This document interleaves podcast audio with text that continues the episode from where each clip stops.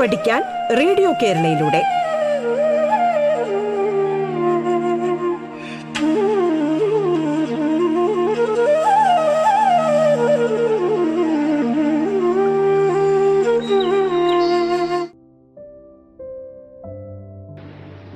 പാഠത്തിന്റെ അടുത്ത അധ്യായത്തിലേക്ക് ഏവർക്കും സ്വാഗതം.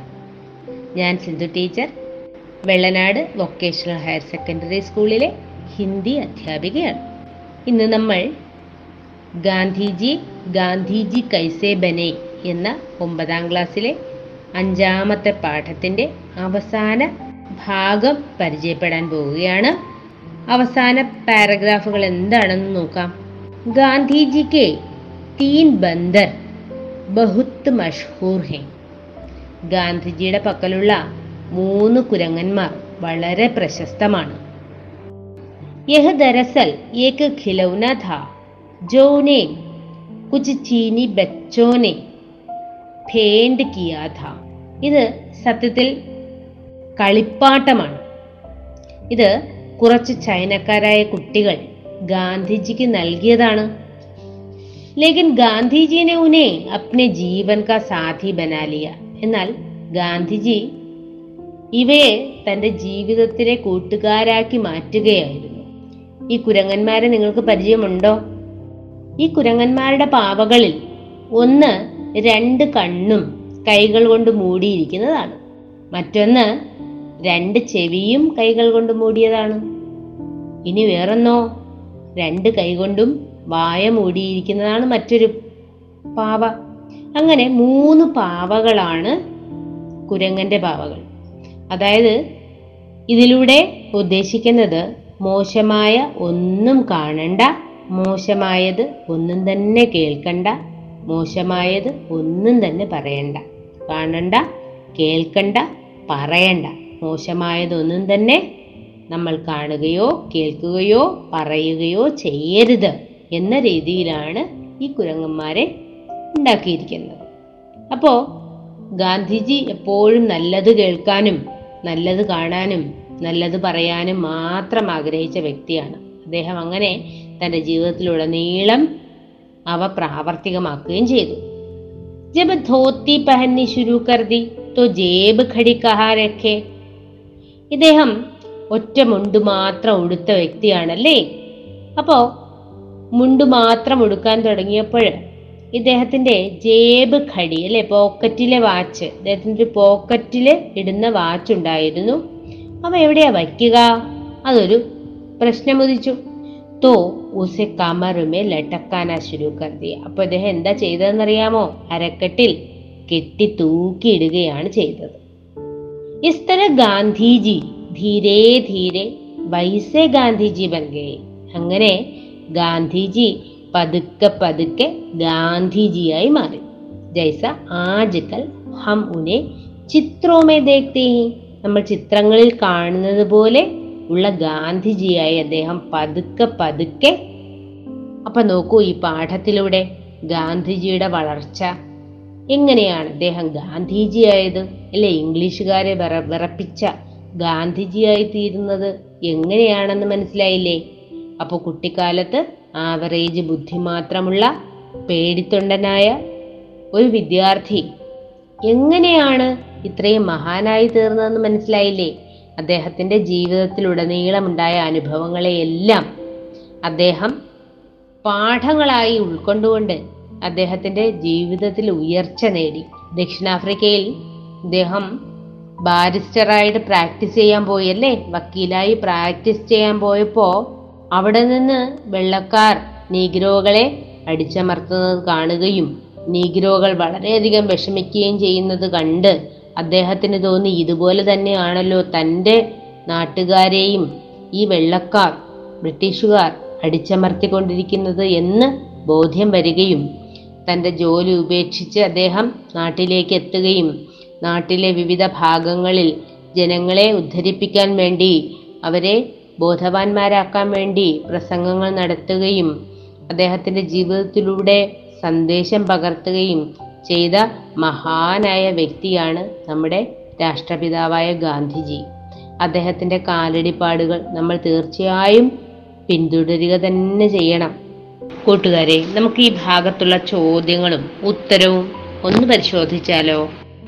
ഒന്നാമത്തെ ചോദ്യം ഇതാണ് ഗാന്ധിജിനെ കിസ്കോ ജീവൻ സാധ്യ ബനാലിയ ഗാന്ധിജി ആരെയാണ് ജീവൻ സാഥിയായി മാറ്റിയത് ജീവൻ സാഥി എന്ന് പറഞ്ഞ ജീവിതത്തിലെ കൂട്ടുകാരനാക്കി മാറ്റിയത് ഉത്തരം ഗാന്ധിജിനെ തീൻ ബന്ദരോं के खिलौनों को ജീവൻ സാഥി ബനാലിയ ഗാന്ധിജി മൂന്ന് കുരങ്ങന്മാരുടെ പാവകളെയാണ് ജീവിതത്തിലെ കൂട്ടുകാരാക്കി തീർത്തത് രണ്ടാമത്തെ ചോദ്യം ഗാന്ധിജിക്കോ ബന്ദരോं के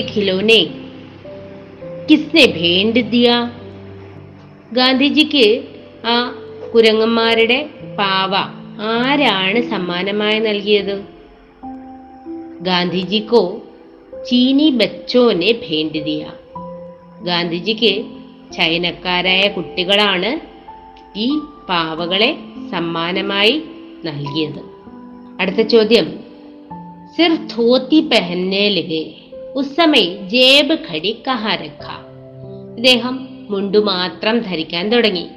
ആ സമയത്ത് ഇദ്ദേഹത്തിന്റെ പോക്കറ്റ് വാച്ച് എവിടെയാണ് വെച്ചത്? കമർമേ ലട്ടക്കാക്ക രഖ. ഉത്തരം കമർമേ ലട്ടക്കാക്ക രഖ. അരയിൽ കെട്ടിത്തൂക്കി ഉപയോഗിച്ചു. കൂട്ടുകാരെ മഹാനായ നമ്മുടെ രാഷ്ട്രപിതാവ് എങ്ങനെയാണ് മഹാനായി തീർന്നത് എന്ന സംശയം നിങ്ങൾക്ക് മാറി എന്ന് കരുതുന്നു. അദ്ദേഹവും കുറേ തെറ്റുകളൊക്കെ ചെയ്തിട്ടുണ്ട്. അവയെല്ലാം തിരിച്ചറിയുകയും പശ്ചാത്തപിക്കുകയും തിരുത്തുകയും ചെയ്ത് അദ്ദേഹം മുന്നോട്ട് പോയി. ജീവിതത്തിൽ അദ്ദേഹം വിജയം കൈവരിക്കുകയും ചെയ്തു. അദ്ദേഹത്തിന്റെ ജീവിതാനുഭവങ്ങളും വായനയും ലോകപരിചയവും സഹായിക്കാനുള്ള മനസ്സുമാണ് അദ്ദേഹത്തെ ബലീവനാക്കി തീർത്തത്. അഹിംസ സത്യം ലളിത ജീവിതം ഉന്നത ചിന്തകൾ അനുതാപം മിതവ്യയം തുടങ്ങിയവ അദ്ദേഹം ജീവിതത്തിൽ പകർത്തി കാണിച്ചു തന്നു. നമുക്കും അദ്ദേഹം കാട്ടിത്തന്ന നല്ല സ്വഭാവങ്ങൾ ജീവിതത്തിൽ പകർത്താം. അല്ലേ കൂട്ടുകാരെ? മഹാനായ നമ്മുടെ രാഷ്ട്രപിതാവ് മഹാത്മാഗാന്ധി ആയത് എങ്ങനെയാണെന്ന് നിങ്ങൾ ഈ പാഠത്തിലൂടെ പരിചയപ്പെട്ടല്ലോ? ഈ പാഠം നിങ്ങൾക്ക് ഇഷ്ടപ്പെട്ടുവോ? ഇനി നമുക്ക് പേജ് നമ്പർ മുപ്പത്തി ഒൻപതിൽ ഉൻചാലീസ് നോക്കിയാലോ? ഏ വാക്യ പഠേം അവിടെ ചതുരത്തിൽ എഴുതിയിട്ടുണ്ട്. ഈ വാക്യങ്ങൾ വായിക്കൂ. ഇസ് ഭാഗ് പർ ധ്യാൻ ദീജിയെ ആ ഭാഗത്തിലേക്ക് നിങ്ങൾ ശ്രദ്ധ കൊണ്ടുപോകട്ടെ.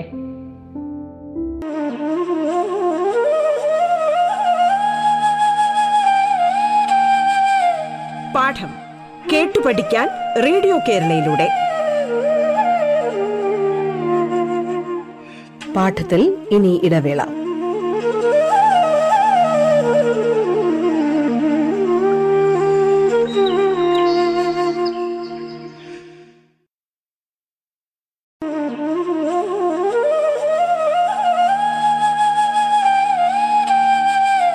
പാഠം കേട്ടു പഠിക്കാൻ റേഡിയോ കേരളയിലൂടെ. തുടർന്ന് കേൾക്കാം പാഠം.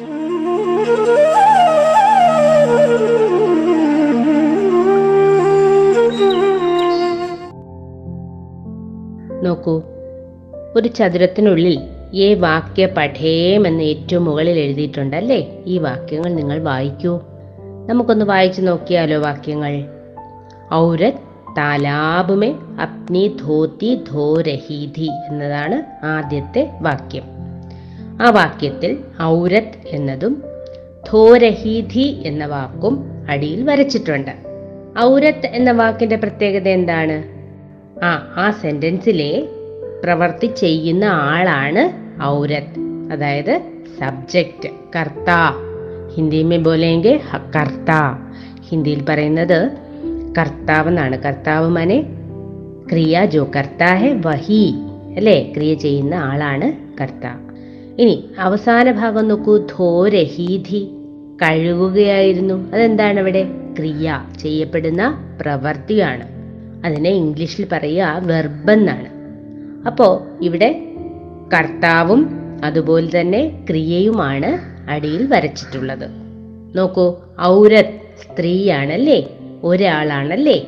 അതുകൊണ്ടാണ് അവസാനം നമ്മൾ എന്ത് ചേർത്തിട്ടുള്ളത്? ധോരഹീധി എന്ന് ചേർത്തത്. ഇനി ഔരത്തിന് പകരം നിങ്ങൾ പുരുഷ് എന്ന വാക്ക് ചേർത്ത് നോക്കൂ. പുരുഷ് താലാബ് അപ്നി ധോത്തി ധോ രഹാധ അപ്പൊ പുരുഷ വരുമ്പോ എന്താ വരാ? രഹാധ ഇനി അടുത്ത വാക്യം നോക്കാം.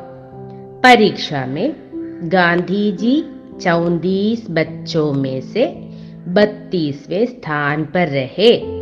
പരീക്ഷയിൽ ഗാന്ധിജി മുപ്പത്തിനാല് കുട്ടികളിൽ മുപ്പത്തിരണ്ടാമത്തെ സ്ഥാനത്താണ് ഉണ്ടായിരുന്നത്.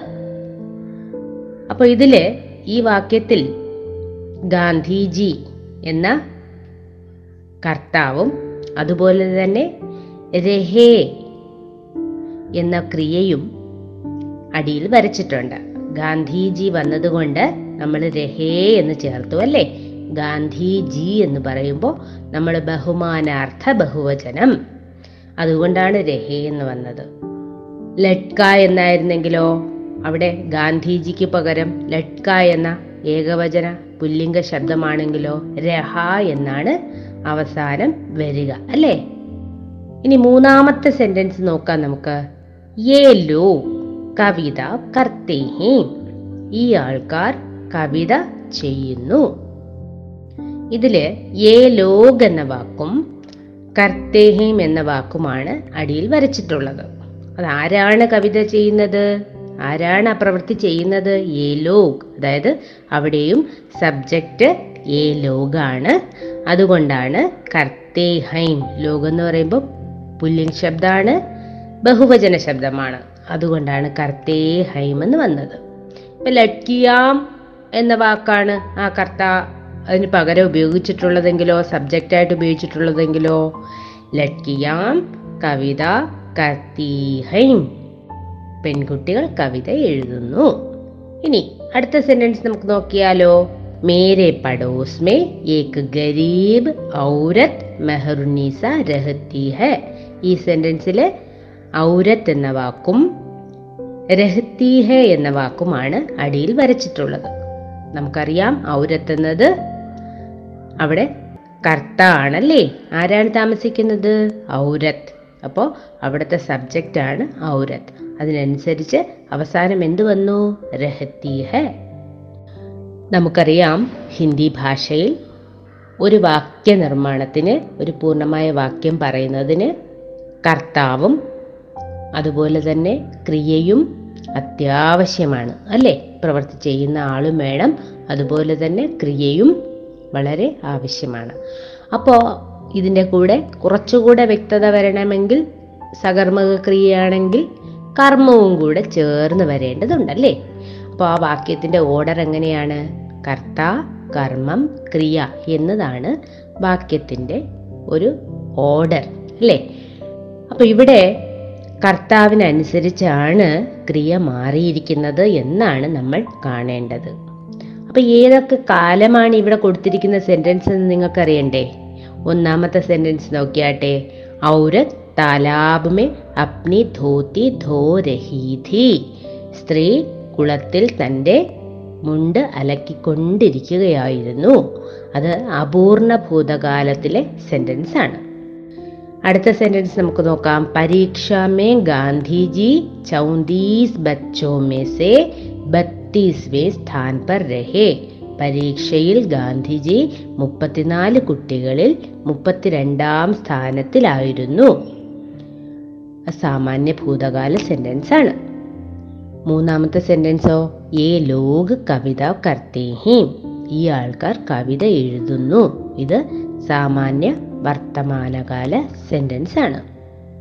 നാലാമത്തെ സെന്റൻസ് ഏത് കാലമാണെന്ന് നോക്കാം.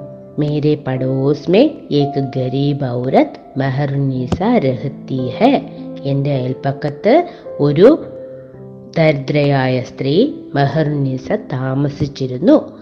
അതും സാമാന്യ വർത്തമാനകാല സെന്റൻസ് ആണ്. അല്ലേ? അപ്പോൾ ഇവയൊക്കെ നിങ്ങൾക്ക് കാലങ്ങളെല്ലാം അറിയാമായിരിക്കും. അപ്പോൾ എന്തായാലും നമ്മൾക്ക് പൊതുവായി ഇവിടെ ശ്രദ്ധിക്കേണ്ട ഒന്നെന്ന് പറയുന്നത് എല്ലാ സെന്റൻസിലും ക്രിയ കർത്താവിനനുസരിച്ചാണ് മാറുന്നത്. കർത്താവിന്റെ ലിംഗ വചനത്തിനനുസരിച്ച് പുല്ലിംഗമാണെങ്കിൽ ആ ക്രിയ മാറുന്നത് പുല്ലിംഗത്തിന്റെ രീതിയിലായിരിക്കും. പുല്ലിംഗ ഏകവചനാണെങ്കിൽ അതിനനുസരിച്ച് അതുപോലെ പുല്ലിംഗ ബഹുവചനമാണെങ്കിൽ അതിനനുസരിച്ചാണ് വന്നിട്ടുള്ളത് സ്ത്രീലിംഗാണെങ്കിൽ അത് അതിനനുസരിച്ചാണ് വന്നിട്ടുള്ളത് അതുപോലെ പുല്ലിംഗ് ബഹുവചനമാണെങ്കിൽ അതിനനുസരിച്ച്. അങ്ങനെ കർത്താവിന്റെ ലിംഗവചനത്തിന് അനുസരിച്ചാണ് ഇവിടെ ക്രിയയെല്ലാം മാറിയിരിക്കുന്നതെന്ന് കാണാം. അപ്പം നമുക്ക് അങ്ങനെയാണെങ്കിൽ താഴെ പട്ടികയിൽ കുറച്ച് വാക്കുകൾ കൊടുത്തിട്ടുണ്ടല്ലേ? അപ്പം നമ്മുടെ ഹിന്ദിയുടെ ഓർഡർ അനുസരിച്ച് നിങ്ങൾ എന്ത് ചെയ്യണം? ഇതിൽ നിന്ന് വാക്കുകൾ തിരഞ്ഞെടുക്കൂ. കർത്ത ഏതാണെന്ന് തിരിച്ചറിയൂ. പ്രവൃത്തി ചെയ്യുന്ന ആൾ ആരാണെന്ന് തിരിച്ചറിഞ്ഞ് എന്ത് പ്രവൃത്തിയാണ് ചെയ്യുന്നത്? പ്രവൃത്തികളും തിരിച്ചറിയൂ. ക്രിയകളെയും തിരഞ്ഞെടുക്കൂ. എന്നിട്ട് അത് ചേർത്ത് നമുക്ക് ഒന്ന് എഴുതി നോക്കാം. ഇത് നോക്കൂ. ഗൗരവ് എന്ന വാക്കുണ്ടല്ലേ? ഗൗരവ് എന്ന് പറഞ്ഞ കുട്ടിയുടെ പേരാണല്ലേ? ഗൗരവ് ക്രിക്കറ്റ് ഖേൽത്താ ഹേ. എന്നാൽ റീത്തയാണെങ്കിലോ ക്രിക്കറ്റ് ഖേൽത്തി ഹെ. റീത്ത ആയി ഹെ. ഗീത ആത്തി ഹെ. കൂട്ടുകാരെ ഈ ചതുരത്തിനകത്ത് ഇനിയും വാക്കുകളുണ്ടല്ലേ? കർത്താവും ക്രിയയും മാത്രമല്ല മറ്റു വാക്കുകൾ. ഏതൊക്കെ വാക്കുകളാണത്? ഉദാഹരണത്തിന് പത്ര. പത്ര എന്നത് ഓബ്ജക്റ്റ് ആണല്ലേ? കർമ്മമാണ്. അതുപോലെ തന്നെ പർസോം അഭി അഭി എന്നിവ ക്രിയാവിശേഷണങ്ങളാണ്. അപ്പോൾ അവയും തന്നിട്ടുണ്ടല്ലേ? ഉചിതമായത് ചേർത്ത് വേണം നമ്മൾ സെന്റൻസുകൾ നിർമ്മിക്കേണ്ടത്. അപ്പോൾ നിങ്ങളെല്ലാവരും കൃത്യമായി സെന്റൻസ് ഉണ്ടാക്കി ടീച്ചറിനെ കാണിക്കുമല്ലോ. പ്രിയപ്പെട്ട കൂട്ടുകാരെ ടീച്ചർ ഇപ്പോൾ പറഞ്ഞു ക്രിയ കർത്താവിനനുസരിച്ച് മാറുന്നു എന്നല്ലേ? അപ്പോൾ എല്ലാ കാലത്തിലും അങ്ങനെയല്ല കേട്ടോ.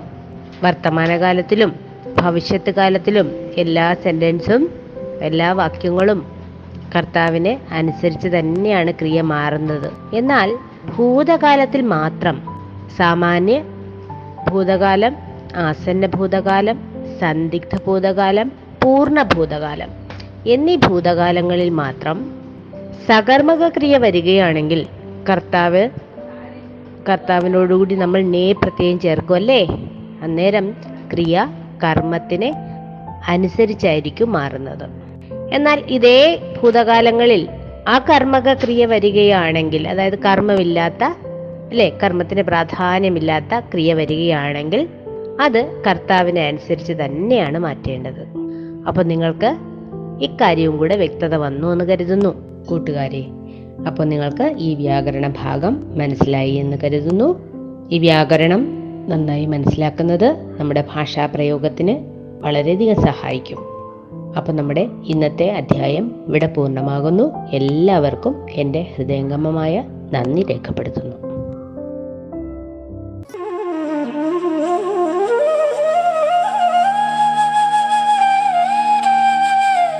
പാഠം കേട്ടു പഠിക്കാൻ റേഡിയോ കേരളയിലൂടെ. പാഠത്തിന്റെ ഇന്നത്തെ അധ്യായം പൂർണമാകുന്നു. ഇനി അടുത്ത ദിവസം കേൾക്കാം. നമസ്കാരം.